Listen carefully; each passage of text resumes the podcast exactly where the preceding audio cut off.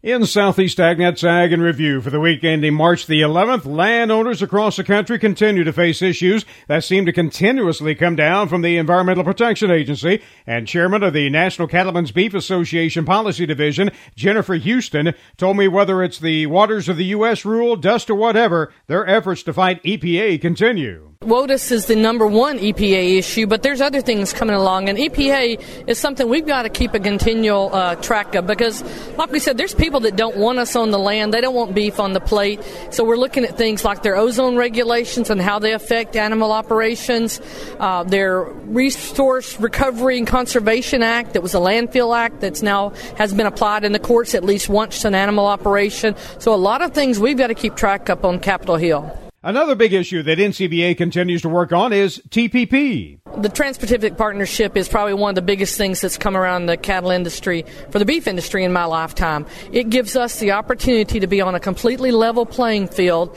with 12 nations free trade agreement that comprise 40% of the world's domestic product and basically their money, and it's currently 60% of who we're exporting with anyway. And right now in Japan, which is even with all the struggles, they're our number one in value trading partner. We're at a 10% tariff disadvantage to Australia. TPP's passage would level the playing field immediately and over time would bring us down to a 9% tariff rate. And that's a huge, huge deal for America's beef producers. And Jennifer says beef exports means a lot to each individual producer. $325 of the value of each animal, uh, fed animal, is due to trade. That's a huge deal. And you can, you know, if you're a mathematician, you can bring that down to how many cents per pound that is, but it's a big deal. Whether you're a cow calf producer, a stocker, a feeder, uh, it means a lot to us. Well, in other news, it's been a little over a month ago that the request by cotton producers for USDA to qualify cottonseed for the price loss coverage and agricultural risk coverage safety net programs was denied by Agriculture Secretary Tom Vilsack.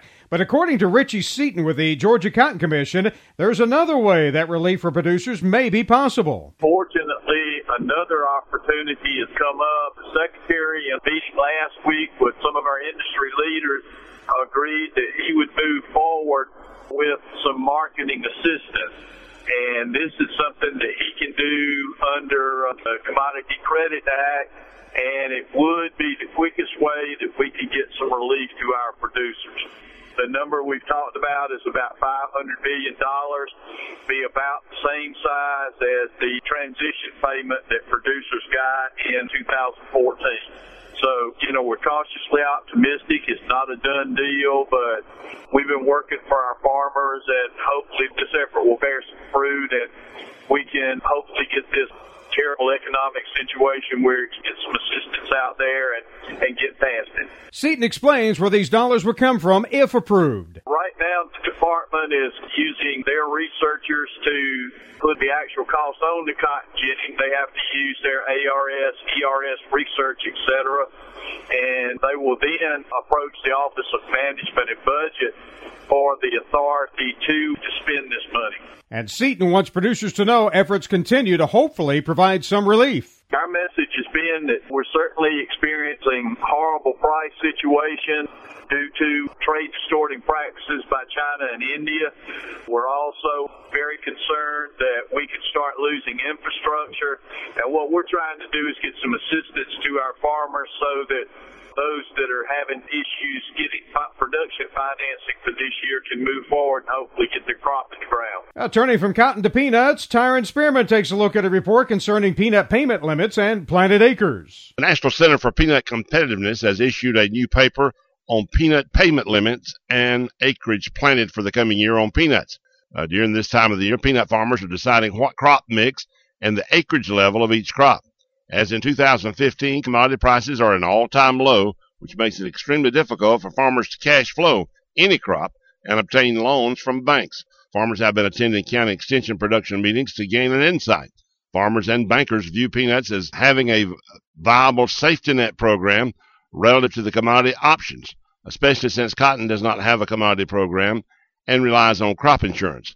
This leads to significant peanut acreage in 2015 most experts predict 2016 will have even more peanuts planted this year. Recently, they talked about the PLC program, that's the price loss coverage program, For the 2015 crop, USDA has provided an estimate for the national season average price for peanuts, which bases the payment for the PLC. They say $366 a ton would be an average this coming year. Well, if that's the case, the PLC payment will be $169 on a base ton. The current national season average, as of August the 1st through February the 6th, is 383 per ton on peanuts. This translates to a projected PLC payment of $152 on the base ton. I'm Tyron Spearman for Southeast AgNet. Well, with this week's Georgia Grown Moment, here's Nathan Wilson. For this week's Georgia Grown Moment, Zach Hubbs of Peachy Clean talks about their innovative silicone dish scrubber as they work locally to reinvent cleaning. Peachy Clean silicone scrubbers that we invented and manufacture ourselves here in Georgia are long lasting. They're safe on cookware because they're silicone. They're infused with peach extract so they have a fresh peachy scent. And most important, they resist those nasty bacteria odors. Zach describes ways that the Georgia Grown program has helped market their product. Well, it's been a huge help, for example, in Kroger, where we're on the Georgia Grown set, and that's been great to be a part of that and for people to be able to find us in a grocery store and see the Georgia Grown name and see Georgia Grown product. We make a big deal that we're an American manufacturing business and a family business, and as Peachy Clean, we identify very strongly with our roots here in Georgia. For more information about how Peachy Clean is reinventing dish and cookware cleaning, visit them at www.getpeachyclean.com. For Georgia Grown, I'm Nathan Wilson. Saturday, March 12th is National Plant a Flower Day, and Kathy Isom says this is why you want to get your green thumb on this weekend and head to the garden. March 12th is not just another Saturday, it's National Plant a Flower Day. Each year, this day is dedicated to planting flowers and looking forward to the spring season. And if you can't get it all done on Saturday, you'll get an extra hour of sunlight on Sunday when we spring forward for daylight saving time. Flower gardening has become a hobby to many, many young and old, and National Plant a Flower Day is the perfect start to the new season each year. It's good to know the zone you live in to determine which flowers grow as perennials, those that grow back every year in your area, and which are considered annuals, those that require planting every year. To find out more, check out the USDA site for hardiness zones. Sow some seeds, bulbs, or plant and nurture those blossoms into a brilliant blaze for the whole neighborhood to enjoy. And if you want to share to the world, use the hashtag PlantAFlowerDay to post on social media. I'm Kathy Isom, Southeast AgNet. And to wrap up this week's podcast, Everett Griner talks about farmers and the upcoming election. You know, agriculture has a lot at stake when it comes to presidential elections. Farmers are just as concerned about who the next president will be as anybody else. But so far, something has been overlooked in all this campaigning. 34 U.S. Senate seats will be up for grabs. That's not all.